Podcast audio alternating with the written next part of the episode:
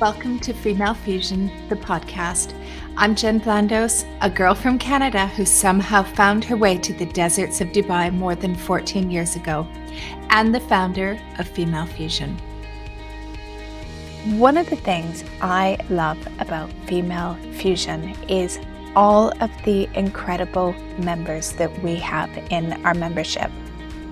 We're going to be opening the doors to our membership on the 15th of September. But one of the questions I always get asked is who's in the membership? Am I going to like them? Are they similar businesses? Are they people I want to collaborate with? What sort of things do they do?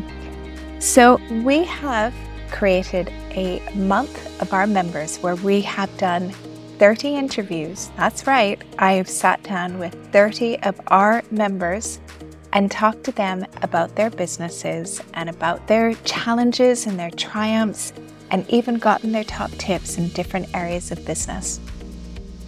I said, I think, you know, we need to grow this because it's going really well, and, you know, I can't keep up with yeah. the inquiries. I don't want to let people down. I need to find great people that can represent the company because for so many years the company's been Jenna.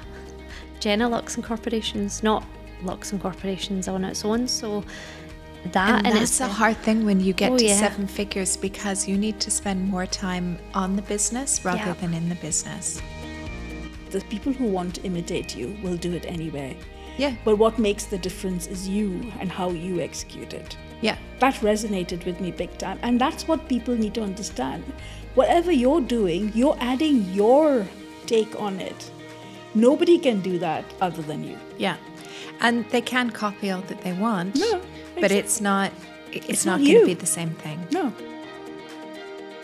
We don't compete against each other. There's so much business for everybody. Why would we? But it's very rare to find. I know it sounds simple that you're saying it, but it's rare, and Female Fusion has it, and that's what I loved about it.